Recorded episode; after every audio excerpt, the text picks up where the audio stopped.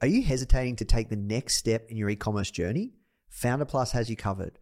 With proven frameworks tailored to your business needs for fast results, a supportive community of over 30,000 like minded entrepreneurs, and weekly live mentorship sessions, Foundr Plus is your key to success.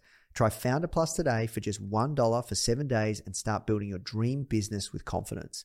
You can visit foundr.com forward slash start dollar trial or click the link in the description to claim your trial. This is episode number 149 with Greta Rose Van Riel of the Foundr Podcast. What you need is thirst. You need to be a thirsty human. who is intent on learning. It's a really fascinating exploration of human potential. Now, the Foundr Podcast. Even the greatest entrepreneurs had help. If you want to learn from the most successful founders on the planet, you are in the right place. Branson, Mark Cuban, Tony Robbins, Tim Ferriss, Arianna Huffington, Seth Godin, Steve Case, Gary Vee, Sophia Amoruso, Barbara Corcoran, Daymond John. Learn from the greatest minds in business today with interviews hosted by Nathan Chan. This is not your average entrepreneur podcast. The Foundr Podcast.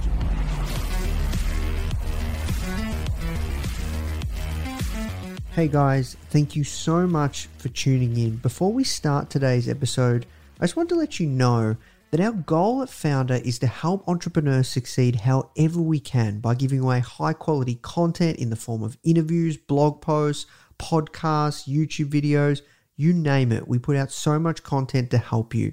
And another interesting project that we're working on right now is partnering with world class founders like Daymond John, Alexa Von Tobel, Greta Van Riel, and so many more to teach crucial skills like negotiation, finance, e commerce, and so much more. So, if you'd like to get access to these free trainings with founders like this, which is 100% free, just go to foundr.com forward slash free. Okay, so now let's talk about today's episode. Hello, and welcome to another episode of the Foundr Podcast. I just want to say thank you so much for your time and attention and listening to my soothing voice from wherever you are around the world. I hope you enjoy this Australian accent. I know most of you guys are not from Australia tuning in. I know we have a very, very global audience. So I just want to say thank you. I appreciate you. And please do let any of your entrepreneurial startup founder friends know about the Foundr Podcast. It really helps us grow. All right, so now let's talk about today's guest. She's a, a fellow Australian, a fellow Melbourneite. Her name's Greta Rose Van Riel. She's one of the smartest female founders that I know out of Melbourne. She's absolutely crushing it. She's a master of e commerce, she's a master of growth and marketing and product. She uh, is a very, very smart person that I'm lucky enough to call a friend. And uh, we're having her back actually for the second time round of the Foundr podcast. Uh, now, there's a few reasons that we're having her back a second time round. The first reason is her episode is actually the most downloaded episode that uh, we've ever had. It's had over 40,000 downloads, uh, which is pretty awesome um, considering, you know, we have only been doing this podcast for just under two years. And then another reason is if you follow along, you must be thinking Nathan is beating on dead horse. But if you are just listening in, we wanted to know how we could serve our audience further. You guys told us that you, you know, wanted to start a business, didn't know where to start. A, a big proportion. Now, this is not our whole audience, but a decent sized proportion wanted to know how to start a business but didn't know where to start, and you said you most likely wanted to produce an e commerce product. At Foundr, we're not masters of e commerce or physical products, so I had to find someone and I twisted Greta's arm to teach a course because she has four multi million dollar e commerce brands. And I wanted to invite her back to just talk about her new projects that she's working on and also this awesome course called Start and Scale that we're working with her on. So this course is coming out Monday 29th. If you do want to be notified when it goes live or you do want to get access to it, make sure you sign up at foundrmag, F-O-U-N-D-R-M-A-G dot com forward slash e-commerce. And if you do enjoy this interview, make sure you do check out this course because Greta is a super smart person and we go she goes through her whole framework and repeatable system that she's used to build these brands and build these businesses.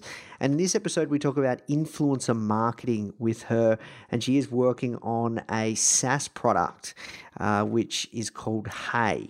And uh, it sounds like an amazing influencer platform that I'm going to be using, which I highly recommend that you check out also. So I promise you, after you listen to this interview, you'll be like, wow, how can I learn more from Greta? Especially if you guys want to start a business, you don't know where to start, you're listening to this now, please do go and check out foundrmag.com forward slash e commerce. All right, guys, that's it from me. I hope you enjoy this episode. I know you will. Now let's jump into the show. The first question I ask uh, everyone that comes on, and this is your actual second uh, appearance. I don't even think we had a second appearance. Is how did you get your job? How did I get my job? I got my job now, I guess, back in 2012. Uh, I was working at a in a digital marketing role at a print turning digital agency, and I just every day when I'd go home from work at five ish, I would just kind of, I'd be coming up with different ideas all the time and wanting to kind of pursue those at the same time. And I guess it was just something that turned from a passion project or a hobby into something that I was able to pursue full time, and that was Skinny Me Tea. Gotcha. So, how did you get started on Skinny Me Tea, getting into e commerce? What made you want to start a business back in 2012? Because, yeah, did you read any books or, or what, what were actually you thought, oh, okay, well. No, know, no. yeah. I was just always coming up with different ideas. Um, and kind of half pursuing them, but not really thinking. I definitely didn't think about the word entrepreneurship, the idea of starting a business, anything like that. That was not very common discourse back then in Melbourne in 2011, 2012. It just, it was nowhere near as popular. Basically, I just had an idea that resonated with me so strongly that I just knew that it was something that I was going to have to pursue. And uh, that idea was of a tea detox, so a detox with tea. I'd been trying a lot of different teas on the market and making my own blends from different herbs that I'd buy like in bulk from our local health food store. And I'd just been playing with those, and people at work started asking me whether they could try my like detox with tea. And it wasn't until I kind of thought of that word and that concept detox that I could really, that was kind of my light bulb moment where I could kind of identify with something and it was this concrete term and i was like this is what i'm doing this is what this product is and this is what i'm going to sell um, but basically it just it grew quite organically because people from work were asking me whether they could try my detox tea so detox in the end um, and I was getting a lot of Facebook messages from even their friends and stuff. And I was like, this is getting a bit out of hand. I can't really manage this like as it is. So I'm just going to create an online store. So I literally just Googled like e-commerce software, read a few different reviews, decided to go with Shopify and created my store. I think it took me about eight hours to create the store with a blog and some information pages like on the ingredients and their effects. Um, and just put our single product up to begin with, which was the 14 day detox, and started selling from there. Gotcha. And you've done multiple extremely successful e-commerce brands. Can you tell us how far you took Skinny Me Tea and and uh, yeah, let's really talk about because we're going to get more into influencer marketing, how you've done it, uh, which I think is really really key because it seems to be a recurring theme across all of your brands that you've scaled to multiple millions of dollars in turnover. But yeah, how far did you take Skinny Me Tea, and can you tell us about some of your other brands? Yeah, for sure.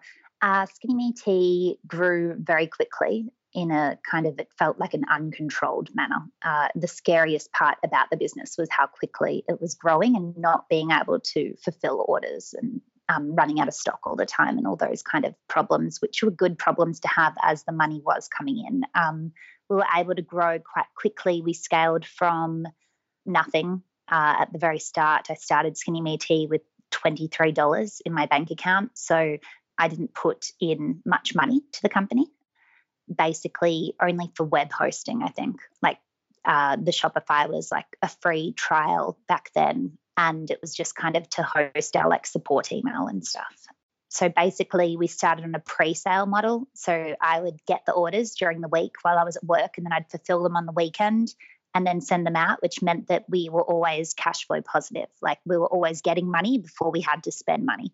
So that was kind of how we started out. And we scaled from there really quickly. In the first six months, we were doing over 600,000 US dollars a month. And I started to realize how much money the company was making and how I kind of needed to start to focus on that more so because I was still working at my full time job at the time for the first like two to three months.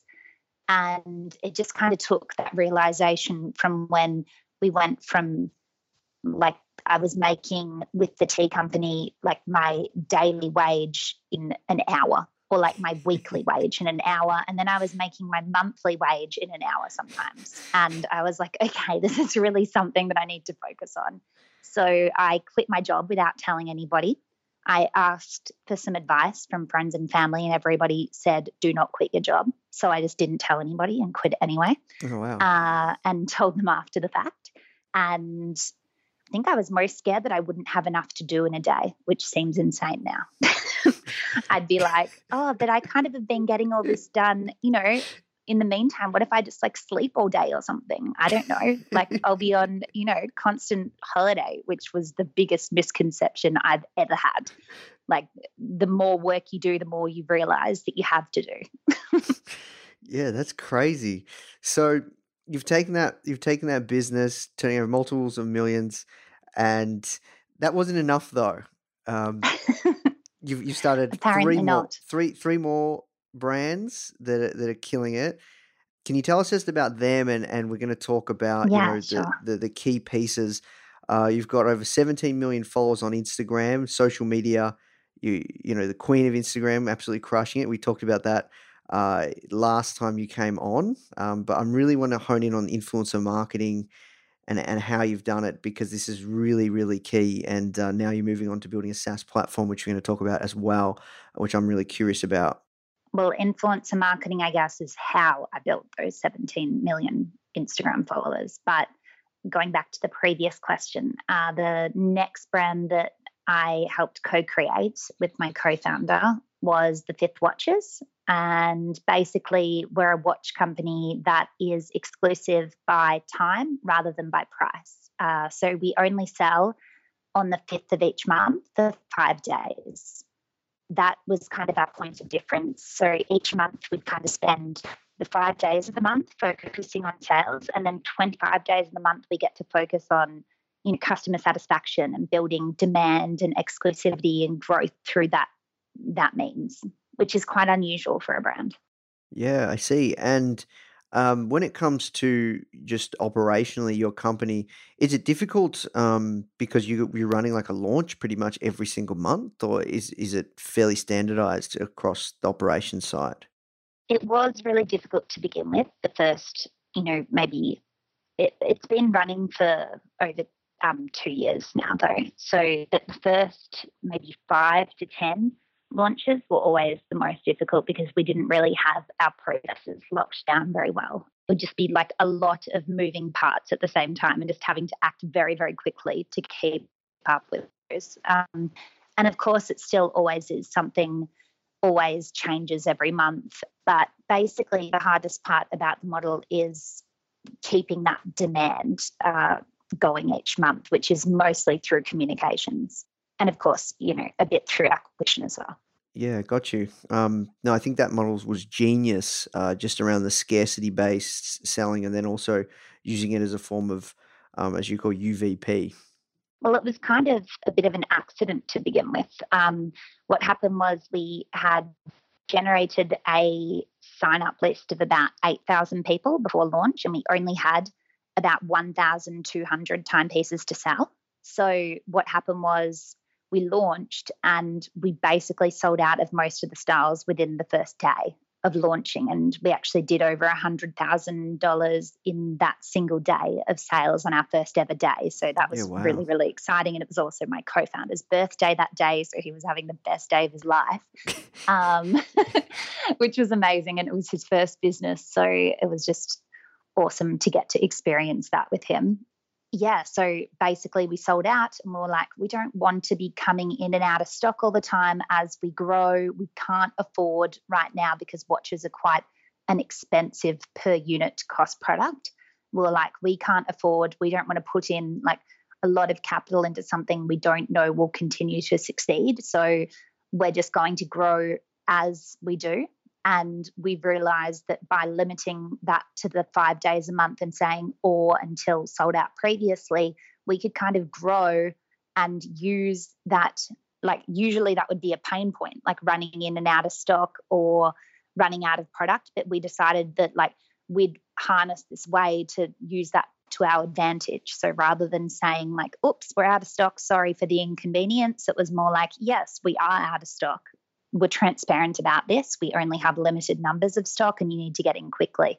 And that worked really, really well because for the first like six months of sales, we were selling out really, really quickly, sometimes within a few hours, which meant that also we were building this incredibly loyal customer base because those people that were buying literally stayed up until midnight Australian time or got up at like 5 to 7 a.m. around the world to shop our store at that time. So these people are highly motivated buyers, and we had great retention from those as well. Mm, you know, I think it's absolutely genius. Um, kind of like what Adidas do with the Yeezys, you know, your Kanye Kanye shoes, you know, or um, they're just so rare, you know, and you just Yeah. want, yeah, gotcha. So what happened next? You, you that wasn't enough. You start some other companies too, right? Uh, yeah, well, then I was working on Nichify at the same time, which is now our product Hey, uh, still owned by the Nichify company group. But yeah, Hey is the influencer marketing product. And we were working on that because digital products, like physical products, take a lot less time than a digital product to develop. So we had to develop all that software. So that was kind of behind the scenes working at the same time as we built that and we launched another company called Drop Bottle. And that company was a bit different. So we launched Drop Bottle off the back of an audience rather than developing that audience for the product. So it was kind of a reverse launch. Like people talk about product market fit. I kind of have a bit of a semantic problem with that term, I guess. I prefer to think of it as market product fit because if you launch a product to no audience it's you know it's not really going to develop into a brand or anything sustainable. You know you're not going to get the sales that you thought you were. You're going to be you know quite disappointed. So the idea that you develop the market before or at the exact same time as your product right along the way as you're building it is just a much better concept in my eyes. So Drop Bottle was the perfect example of market product fit, where I developed a really engaged Instagram community around the concept of detox waters. So basically, just water that you infuse with fruit to um, you get some of the added benefits from the fruit, and it's just a really kind of fun, tasty way to stay hydrated, I guess. Um, and so I had this community that had about 900,000 followers on Instagram, and it was really engaged and just a lot of comments as well as like engagement. So we could tell that people were really identifying with the concept. So we were like, okay, we've got this really engaged audience. Like, what product can we offer them? So we decided to create a detox water drink bottle, so a fruit or tea infuser drink bottle uh, that's also quite fashionable. It's glass, um, double walled glass. Uh, and like the gold lid has been the most popular. Um, so it's kind of like a fashionable and functional drink bottle. Um, and we also give a percentage of sales of that bottle to help like freshwater initiatives around the world. Recently built a well in Uganda, I think it was. Yeah, wow, that's awesome. Why did you decide to do that?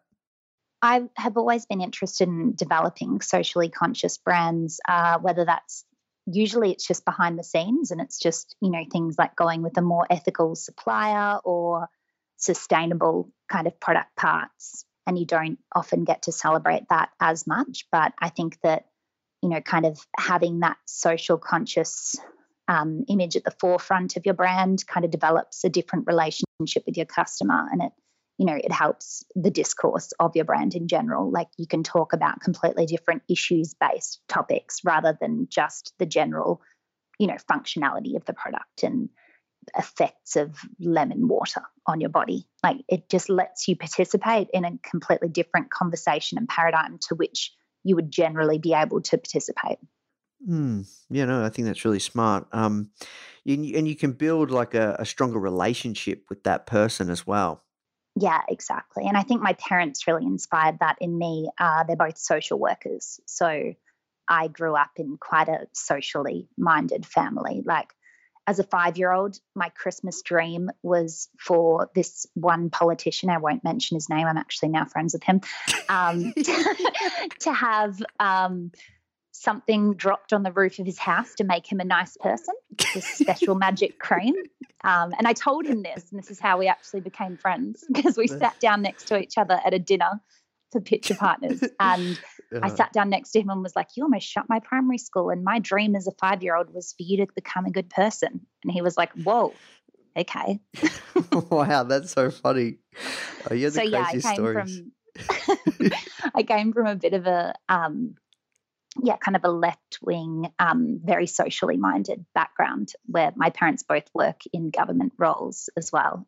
So I've always been brought up in that way. Like when we started Skinny Me Tea, I always tried to give back as much as possible as well. So we've given, we had a charity gala for the Kids Cancer Project and donated $25,000 from that night to the Kids Cancer Project and just a few other little things. Um, my mum always comes across like little initiatives that you can do that are a bit more behind the scenes. Like when we first started Skinny Me Tea, a girl needed a really expensive wheelchair. And I think it was about $16,000. And there was no way her family would have been able to afford that. But she couldn't even go to primary school without the new chair because she was in too much pain from sitting in the normal chair each day. And so, you know, we were able to donate that on the company's behalf and just little things like that that make you kind of feel like you're doing some social good at the same time. I mean, all of the companies do have a like Skinny Me Tea, even like we've helped so many people achieve their health goals, and we constantly get incredible feedback and reviews of people saying, like, I was,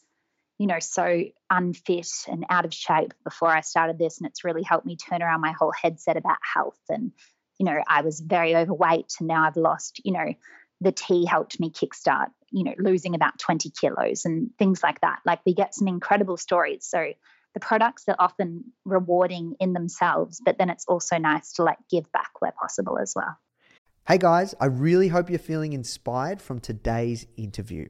The truth is, there's never been a better time to build an e commerce business. And the best part is, you don't have to do it alone. And that's where Foundr Plus comes in, which I'm really excited to share with you. If you're feeling stuck in your e commerce business, lacking confidence to move forward, or really worrying about making costly mistakes, Foundr Plus is here to support you. You get access to a customized learning pathway with proven frameworks from successful e commerce founders for fast results, a supportive community, weekly live mentorship, exclusive savings on startup tools, and 24 7 real human support. Try Foundr Plus today for just $1 for seven days and start building your dream business with confidence. You can visit foundr.com forward slash founder plus trial or click the link in our show notes to claim your trial. All right, now let's jump back in the show. Yeah, yeah, it is. It is great. Um, I agree, and, and I want to do more of that kind of stuff with Foundr. We did it with our book, and we gave uh, a significant amount of money to uh, this uh, cause that uh, helped people uh, obtain, you know, fresh meals uh, in South Africa. Oh, So, wow. you know, it's. I think it's really, really cool to do that that kind of stuff, especially when Yeah. you have the the I guess responsibility once you build up a brand or you you know build up a presence or your company's doing okay for itself. I think that's important. Yeah, of course. So that wasn't enough though. You you did want to build a SaaS based product and, and it's actually a platform as well. So it's a end to end marketplace. Um, so, so talk to us about that because because the recurring theme, you know, with you and, and these brands is is you have a repeatable framework that's proven and uh, you know we're, you're actually working with us at Foundr to to work on actually teaching that. It's going to be our first course. Uh, I'm not going to talk about that. We've got tons of stuff coming out around that, but you you know a recurring theme has been this influencer marketing piece, and uh, you've created a platform because that platform that you wanted to use didn't exist. Yeah, basically, like you said, it has been a repeatable kind of formula, an integral like central to that formula has been influencer marketing every time. And it's probably been the topic that I've got the most questions about while I've been growing the businesses. Um, I'll chat later a little bit with you about um, like some of the case studies with our companies, like launching the fifth, or when we discovered like how powerful influencer marketing was for Skinny Me Tea. But basically, being able to create a platform that automates a lot of that process has just been really helpful because it's a really difficult area to kind of just explain. Like I was finding it really difficult if I was doing consulting or advisory to be able to advise on every area because it's in some ways it's quite simple and others it's very complex. So it's kind of the great thing about Hey is that it can take you from you know, the most simple kind of campaign where you're simply reaching out to an influencer, offering your product in return for content or a post, through to much more complex situations like offering um, affiliate commissions off products or revenue share. So uh, that's kind of the way that the platform came to be. It was just basically a pain point in the market, and again, just scratching an itch because it was something that I needed for my influencer managers to help them do their jobs better um, and to help me do my job better just by automating some of the manual processes that we have to go through. But the main thing was just kind of it was centralizing that communication. Influencer marketing is very relationships based and it's very communication driven.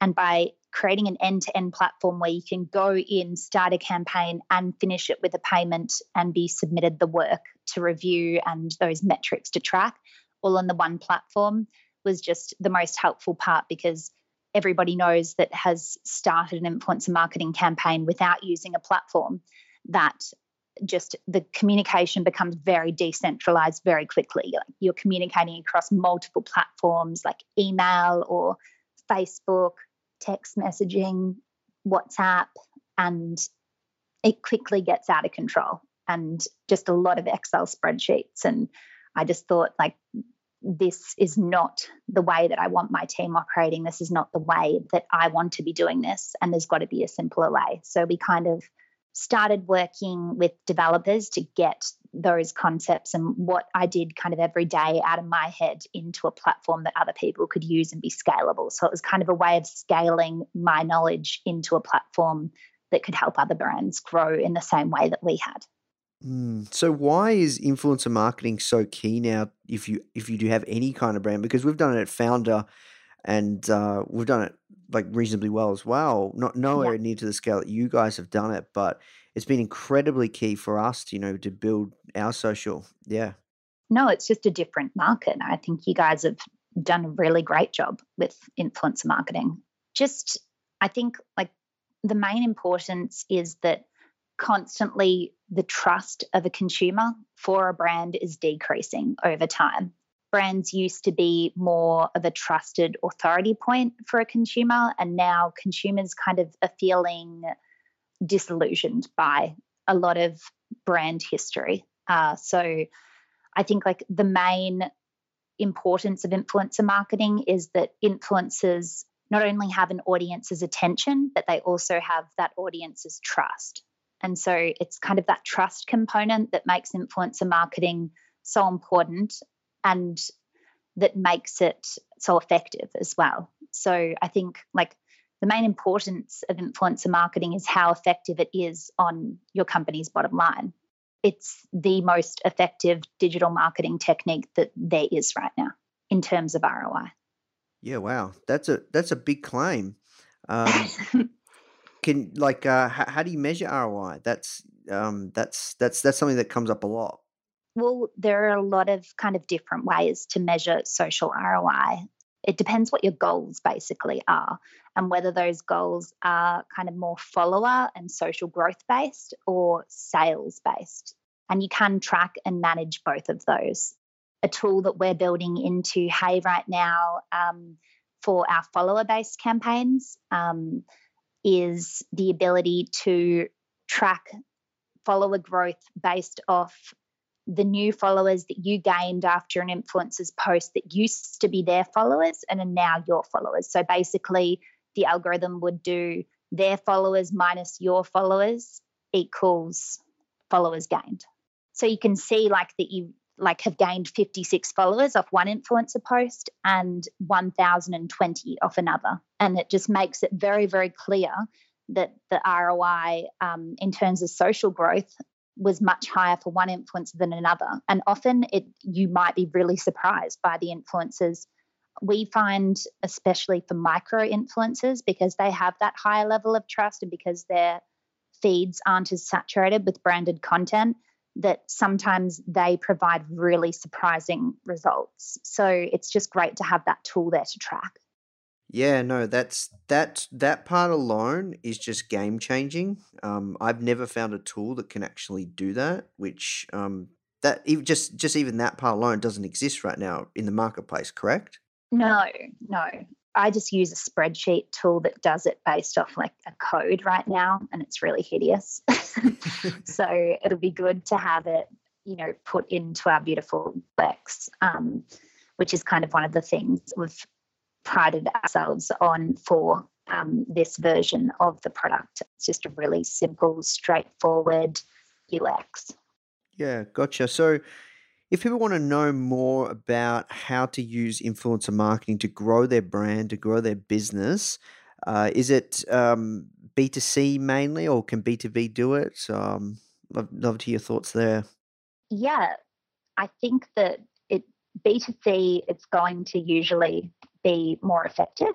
It just depends on the audience of the influencer. Basically, like an influencer is someone that has an audience's attention, basically, and can influence their audience on a brand's behalf to buy the products they recommend. So, if that audience happens to have a lot more business owners in it, like founders, for example, then that's when you're an influential body or you're an influencer in the B2B network. And we are looking to integrate LinkedIn to Hey as well, um, so that we can harness kind of that more B2B aspect too with LinkedIn influencers.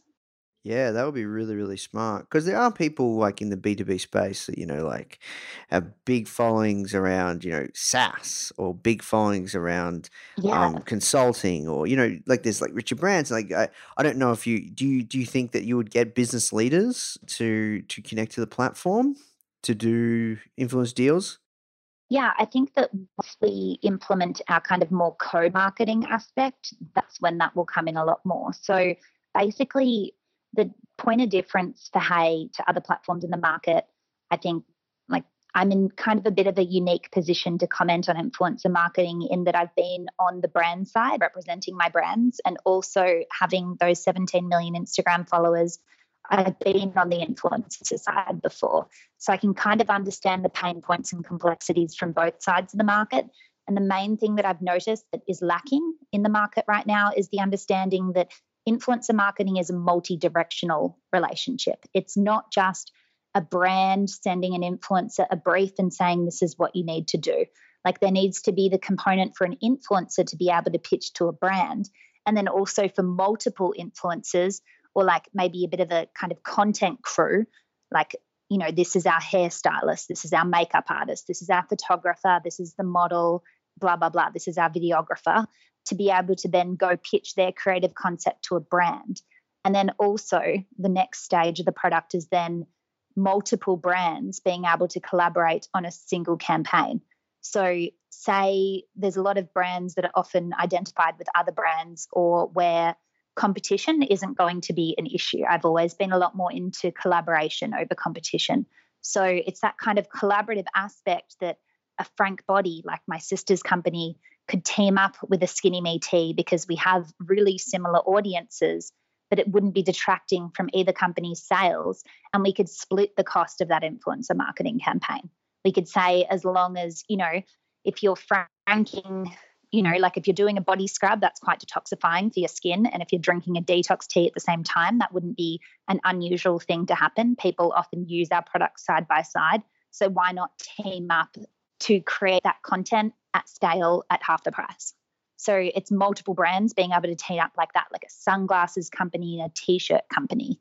The opportunity is kind of endless in that way. So I think it's like connecting brands to collaborate, brand to brand, at the same time as connecting influencers to collaborate with brands, brands to collaborate with influencers. But then also the next step after that is the influencer to influencer collaborations. So it's the fact Ah. that you need to constantly be focusing on your growth as an influencer. And you should be spending 80% of your time as an influencer focusing on your organic engagement and 20% focusing on your branded content.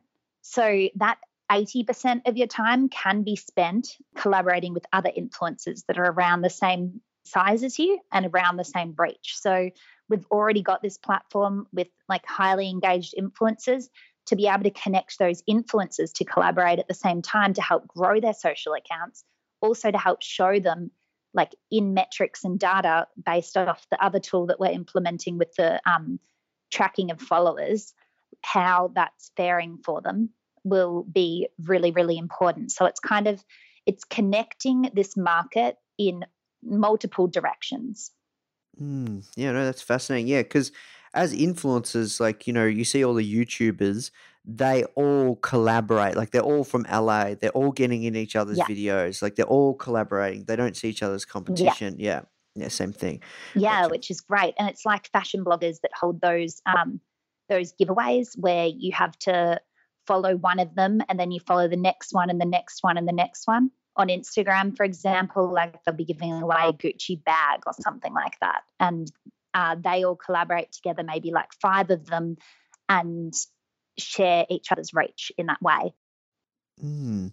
So, talk to me when you let's say you have a physical product business, um, or you know you have a digital product, but generally physical product. Let's go for physical Yeah, let's go for physical Yeah, now. let's go for physical. Pay? Do you pay an influencer, or do you just send them the product for free? Yeah, that's kind of the bind right now. There is the product for post campaign, which um, is really beneficial in terms of the influencers that you're going to get to apply to that campaign really are just interested in your product and want to post on your company. The issue with that campaign is influencers may not always post on your product once you've sent them it. Whereas if you pay them, it's a business relationship. Um, if you've only sent them a product, it's kind of hard to follow up in any kind of meaningful way. You can't say, like, I sent you this, you might hate it and you need to post on it now. But that's the really important part too. Like, whenever you're doing an influencer marketing campaign, it's important that the influencer really does care about your product and it does resonate with them. So you kind of need to find that happy medium. Like, influencers should be turning down campaigns from brands, even if they're paid, if they don't identify with that product or it doesn't align with their values. And that's what will separate like the influencers that are actually influential from just people with a large social reach. So once influencers start to post multiple products, like if they're posting five watch companies within five days, or if they're posting you know three different com- tea companies in a week saying that they're doing all of their tea toxes it's just not realistic. And it's kind of keeping that authentic relationship with the brand at the forefront. So for the product for post versus paid campaigns i'd say often paying them is going to be less work in the long run. Product for post is a lot of relationship management. You need to stay in constant contact with the influencer, making sure you know they've received the product, that they're happy with it, that they know how to use it.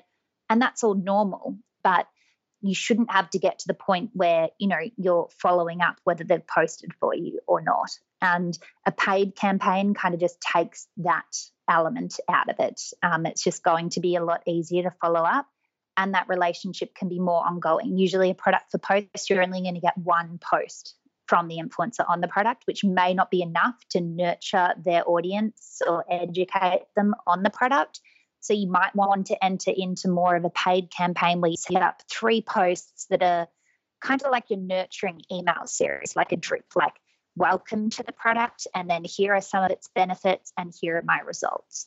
Hmm, Uh, often, like three really good steps to kind of go through for the product. You know, it might be like the unboxing and like the excitement of initially receiving your watch, and then like the benefits of the watch, like I've been getting so many compliments on it. And then like a down the track kind of one, it's like I haven't taken it off. That's like an average kind of three step campaign for um, an influencer. And I just think that a lot of influencers also will only accept paid campaigns and they might be the more professional influencers. But at the same time, a product for post campaign is a lot better for a micro influencer, whereas paid campaigns are better for those macro, larger um, audience influencers. And you said the micro the micro influencers, the ones that, you know, might be just starting to get a following, are they the ones that you really want to tap into where their following is quite big, they're not doing that much posting, they've got a reasonable like a really, really strong deep trust with their audience the most or or have you seen eh, results with really, really big ones too, like maybe a Kylie Jenner? Or like, yeah, I'm really curious around that. Yeah, I think that a lot of people speak about their really high results with macro influencers like Kylie Jenner, like, oh, we sold out.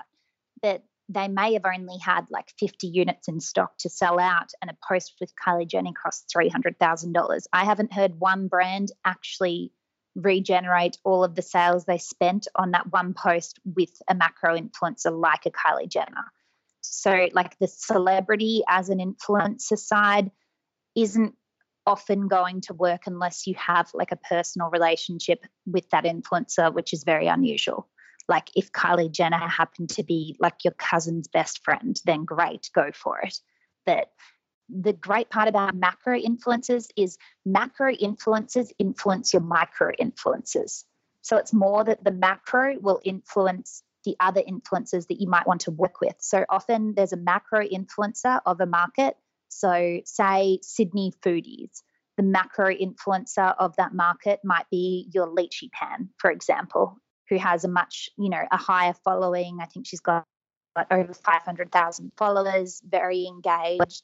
And every Sydney foodie knows that Lychee Pan is kind of like a go to person in terms of content styling, audience engagement. So if you do engage a macro influencer, you can use that as leverage to engage your micro influencers. Plus, your micro influencers will have had exposure to your brand through seeing it on Lychee's feed.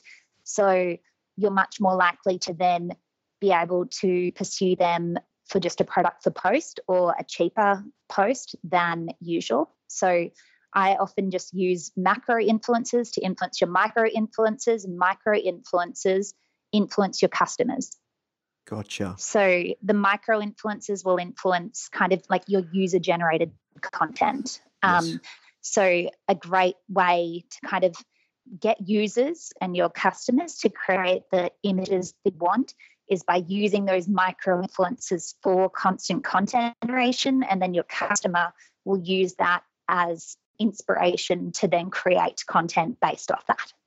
Yeah, because UGC is so key. You you like as, as a great way to sell. You need to have influencers. Yeah. You need to have everyday people like me or you using the Yeah. product because that's what people Yeah. relate to the most. because that's the real results and reviews. People are increasingly understanding that influencers are paid um, or influencers were given that product. So it's an influencer's job now to stay as authentic and real and organic with their audience as possible. And that is their role.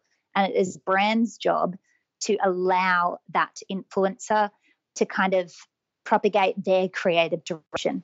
Like you should not be saying, post this with these exact words, or like it's really unfair on the influencer and it's not going to have good results for your brand. An influencer knows their audience.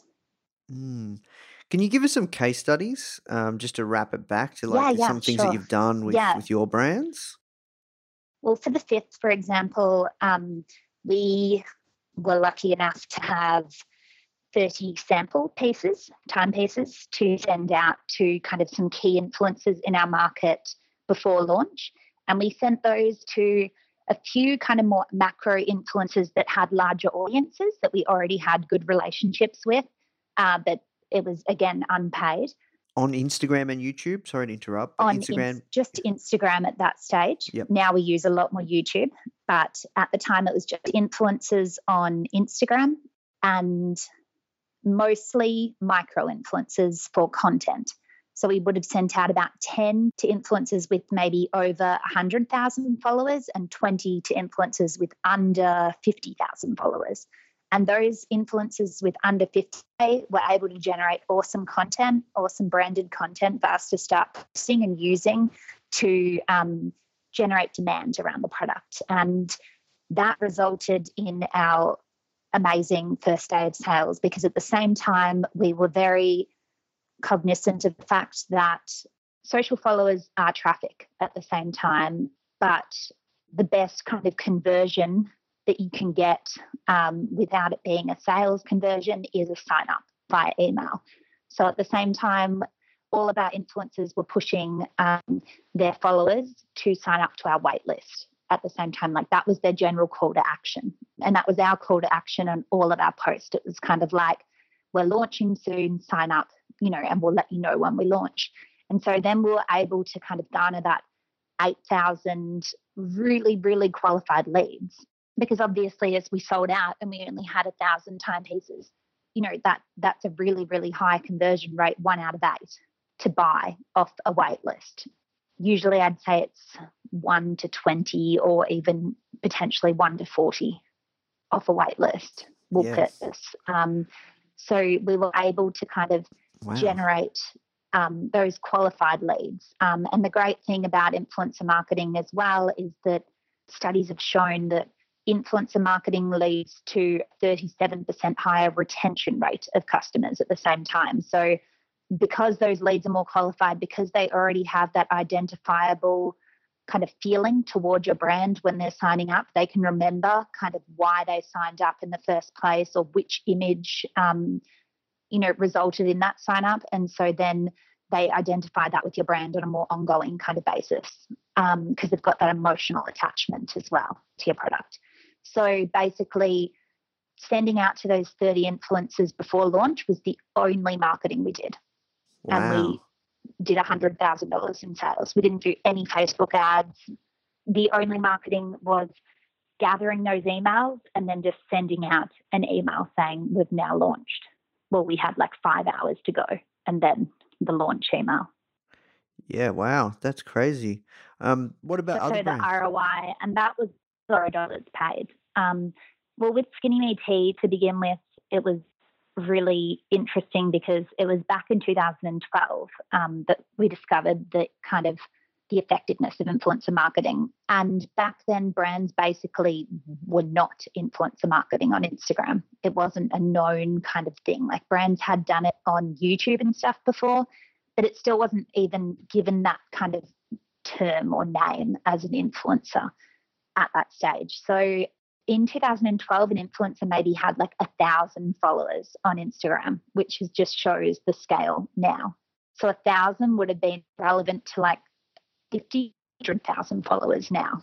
So what happened was a girl from Tasmania bought our tea just because she was interested in it. And I'd been engaging with her a bit on social as well, answering some questions. And we followed her and would like her photos and stuff to stay engaged. And so she purchased our tea. And because I was like all over the brand, I um, was involved in every single little part because I was an obsessive freak. Um, I yes, I was I was pretty special. I wouldn't even let anybody touch the customer service for the first six months. I was on customer service like eight hours a day, responding to every email because I thought that it made me a bad founder if I let anybody else do anything. So that was That's a good a lesson. little bit silly. yeah, it was a good lesson. I've definitely learned delegation now. But because I'm on top of the brand, like one of the main things in a startup is to kind of track where your growth is coming from. And, you know, we all know that. If you don't know how you're growing, then there's no way to replicate that from there. So basically, I saw that this girl had posted on us, and then we had our best day of sales ever that day. And we made over a thousand dollars in that day of sales, and we'd never done that before. Like we cracked that kind of number. This was like I think in the first month. Yeah, it must have been just like a couple of weeks in or something actually. Um, and so then when I was going through Instagram all the time, because I would go through and follow and unfollow the community, like I kind of spoke about in my first podcast with you guys, like how we kind of, you know, did don't scale to scale our community, like just manually going through and following, unfollowing, doing all those kind of processes that automated now. But yeah, so every time I'd see somebody that fit our audience and demographic, like a young, health conscious female with over a thousand followers and who was out of high school too was one of my criteria. She had to be over 18. Every time I'd see them, I'd screenshot them and then I'd reach out to them on Instagram. There was no direct messaging then. So I'd just literally just write in a comment like I'd love, you know, to grab your email and send you some tea. And the response rate was huge then. Like I'd say 90 to 95% of people would respond saying they'd love to. So it's really different to now that all different companies are kind of involved and there might be like there's like 200 different T-Tox companies now whereas then there was only us so like you're competing against that market at the same time and like your question earlier about paid versus product for post if there's 200 different tea companies and they're all paying people and you just send someone your product it's not going to work unfortunately anymore so like it's quite unusual. It will be dependent upon your product. If it's a fashion item, for example, and it's quite unusual and there's not that many other brands doing exactly what you're doing, then you might get away more with the product for post. But now payment is becoming more and more of an expectation. And that's completely fair as well. Influencers do do more than just posting something to their feed. Like a lot of them are incredible content creators that have to take that photo on you know their camera and then spend like an hour editing it um, as well and so it would just be hugely disappointing um, if that post was not paid for because you've spent hours of your life generating that content and then promoting that to your audience that you have again spent hours and hours maybe 80% of your time like i spoke of before keeping that audience happy generating content for them engaging with them answering their questions like you those are owned assets and that makes complete sense that somebody should pay for an owned asset Hmm. But how do you know how much to pay? That's a scary thing, right? yeah um, i think that the industry is still like as with any like starting out industry there's going to be different ways to value content i know that a lot of big influencer agencies use all different st- um, techniques to value their audience. So it might be based on conversions. Some people might pay based on conversions, like a percentage of that conversion, which is also difficult though, because how long would that, you know, last for? Because it could take three months for that customer to finally convert when they followed you from another influencer's page so that is one way to um, structure the value, but usually it's just payment for post. And once you start working with influencers, you can kind of get the general idea of how much payment for post might be. Like under 20,000 followers might be 50 to $100 a post. 50,000 followers might be kind of closer 100 to $200 a post. 100,000 plus could be $200 to $500 a post. 500,000 followers plus would be over $1,000 easily a post. So there's kind of marking points that are there and present, and you can kind of see those based off the other influencers that you're working with. But at the same time, if an influencer has a much more engaged community than usual, but less followers, but creates incredible content that's very obviously theirs, it's kind of like intellectual property at the same time. Like if an influencer has a very unusual content style that people can automatically identify with them and they are a kind of leader in their community, then you should be willing to pay more to access that kind of influence. So it's those people that head up communities that are the perfect macro kind of influencer, like I spoke about with like the Sydney foodie community there's all different communities and there's all different leaders within those and identifying those leaders just by going um, and researching that community on social and seeing, you know, who has a very engaged page, who's followed by most of the other influencers within that community, who they're mentioning, who they're reposting, who they're hanging out with. That is kind of like I think of a community like a cluster on Instagram, and you want to engage that cluster as a whole. So, say again, using the Sydney foodie cluster, if we engaged LeakyPan and a couple of bigger other macros, we'd want to engage maybe like 20, 10, 20 micros to each one macro influencer. And you might get the macro influencer to do their post first, and then that inspires the content of micro influencers, which, you know, like if you're going in the upwards of like five to ten thousand dollars a post, it obviously makes sense that rather than just having one post by somebody with five, you know, that costs five to ten thousand, you can have twenty to fifty posts of micro influencers with the same reach, but entirely different ways of accessing that kind of audience and customer base.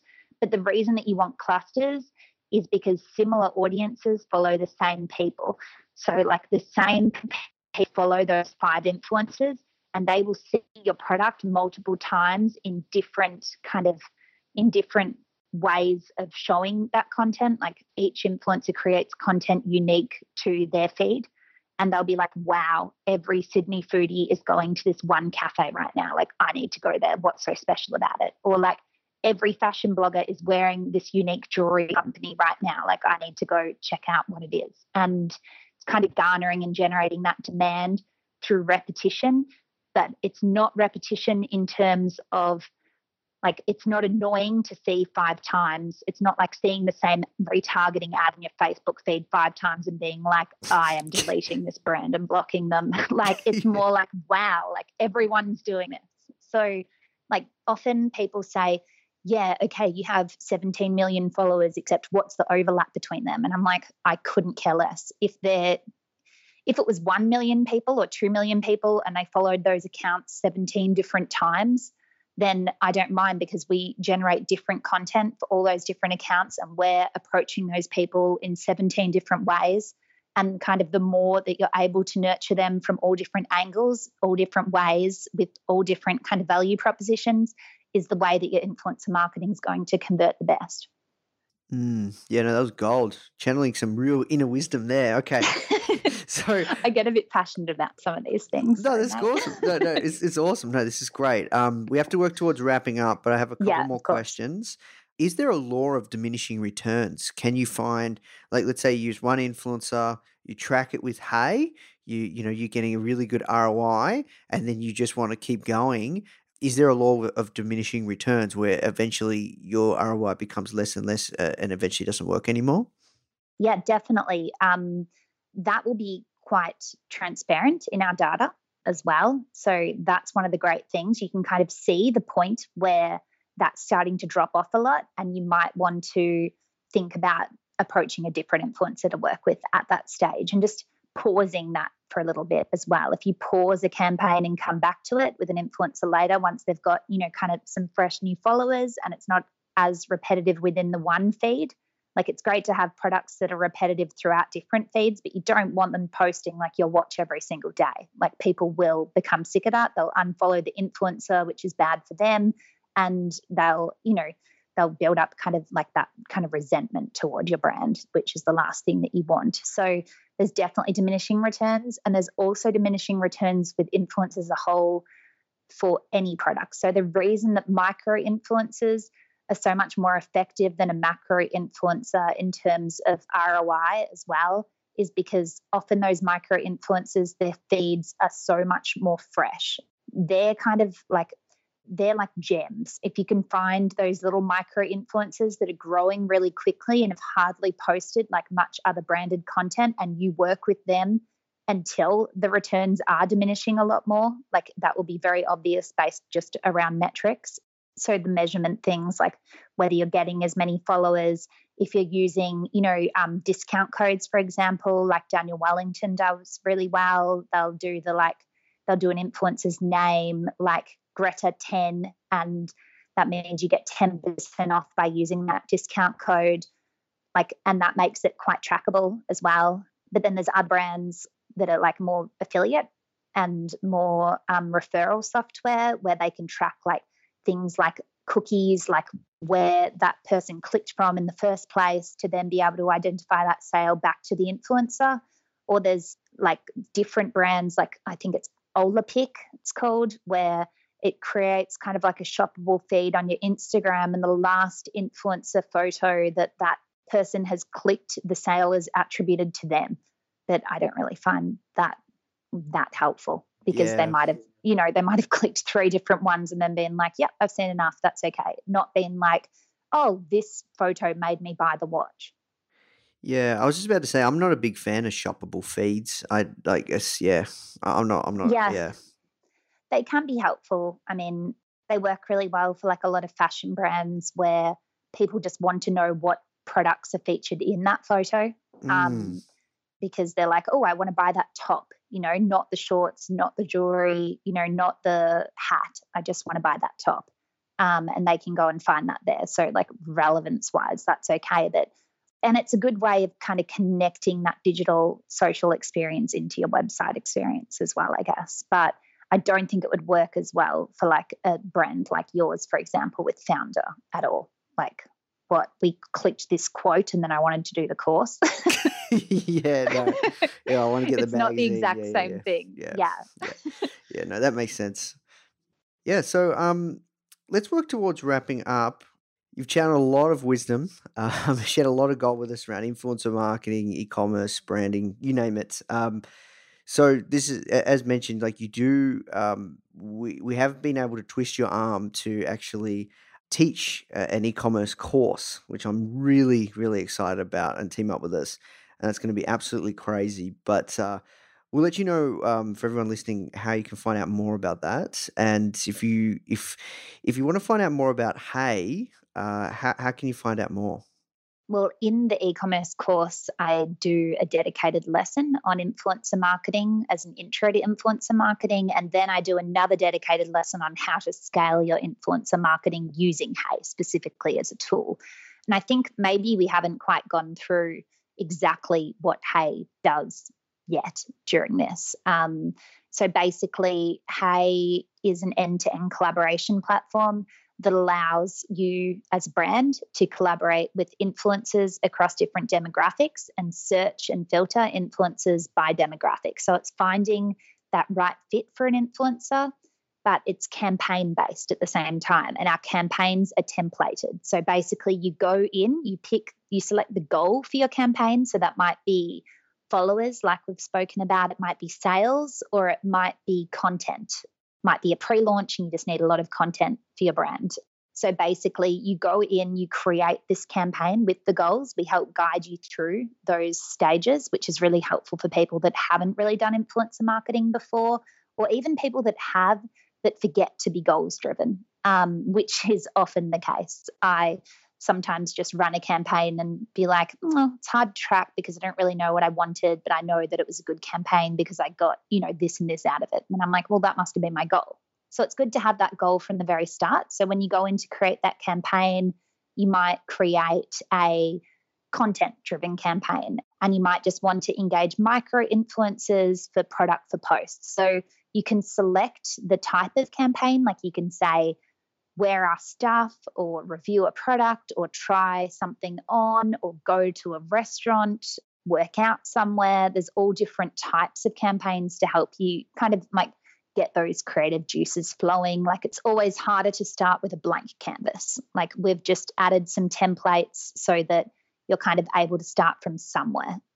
After you've created the campaign, it takes you through to finding your influencers, and those influencers will appear subject to the demographic data that you've entered in the campaign, like which platform you'd like to be working on, whether the influencers that you're looking for are male or female, their kind of age group, their interest groups, which is like thus the nicheify aspect, uh, the niches that they interact with. So that might be health and fitness or lifestyle and travel or beauty or fashion. Um, and so once you've selected those, then you can go on to finding the right fit of influencer for your campaign. Um, and the cool part is as well that if you've already done influencer marketing before and you already have those pre existing relationships, Hey acts as a I like to call it an IRM, like a CRM, customer relationship management. This is an IRM, so influencer relationship management platform. So you can invite all the influencers that you've had previous relationships with to that campaign automatically as well, just by uploading a CSV or just inputting like the comma separated um, values yourself, like the emails and their first name. So, kind of like a MailChimp, like your email automation software. That's basically the way that you go about finding and inviting influencers to the platform. And it's called Hey because you hey somebody, you click the little hand and it waves and you've reached out to them. And the way that Hey works is that it's kind of like a matchmaking tool in a way. It's kind of like Tinder crossed with influencer marketing because you both need to match to then go on to build that relationship together. It can't be just a brand has reached out to an influencer and now they're allowed to, you know, start negotiating price and value. The influencer has to have paid a brand back. So a brand can either hire an influencer or they can make that campaign public and influencers can begin haying them, which can also be um, kind of strategic for a brand because then you know the influencers that are interested in working with you. It's not like you've reached out first, they've kind of made the first move if we go back to the dating kind of example. So then it goes into the manage step and you can manage the relationship, discuss the deal, set the terms. Um, it's kind of a split screen where uh, on the left hand side, you're chatting with them. That's kind of like a Facebook chat. And on the right hand side, you're setting the terms. So, how much you're going to pay the influencer, which you can negotiate in the chat, and they'll be able to send you their rate card and their address card as well um, so that you know exactly where you're sending the product and how much they generally charge for a post or for multiple posts. Um, so you get all that information just straight up, which is really helpful. And it's all just stored in that one centralized kind of spot. And of course, we'll be implementing kind of new features all throughout. Um, like daily downloadable um, CSVs where you can download all the shipping details from that day for the different influencers that you then need to give to like your third party logistics company or to your distribution company or to your distribution team within your company to send out all the product for the influencers that day. So we're just kind of trying to make the process as simplified as possible, but at the same time have some things in there that allow for the complexities of any relationship. So the discuss element where you can chat to an influencer is really helpful because that's where you can kind of build your relationship. And I think like the main two pieces of advice I'd give when relationship building with influencers is to um, flatter them and make them feel relevant. So, like, you know, I love your feeds. You know, I love kind of the healthy lifestyle that you live. So, I think that would be really, you know, relevant to our audience as well. So, just having an understanding of who they are. And then that takes you to the second point, which is kind of that personalization. Don't just be like, hey, insert first name we'd love to work with you. you know, like that's so transparent and they realize that they're not, you know, kind of anything special or relevant to your brand. And then I'd also say, as a third one, I just thought of um, again, giving them that creative freedom to do what they do and to communicate with their audience in their language with your message. They're still able to communicate your message but in their language. Like that's what influencers do best. So it's giving them that creative freedom to create the visuals um, and the text that they need. Yeah, so that's kind of the way that Hey works in a nutshell. There's those three steps. So you create a campaign, you find the influencers for that campaign, then you manage that relationship. And then it takes you to kind of, you can um, confirm their post, you can give it a green light saying, Look, I already trust your judgment. I know the type of content that you create. I know your tone of voice, and I know that you'll stick to, you know, the campaign boundaries. So I'm going to green light your post. And once you've posted, it'll be, I'll get a notification saying influencer has posted and the payment will automatically be released.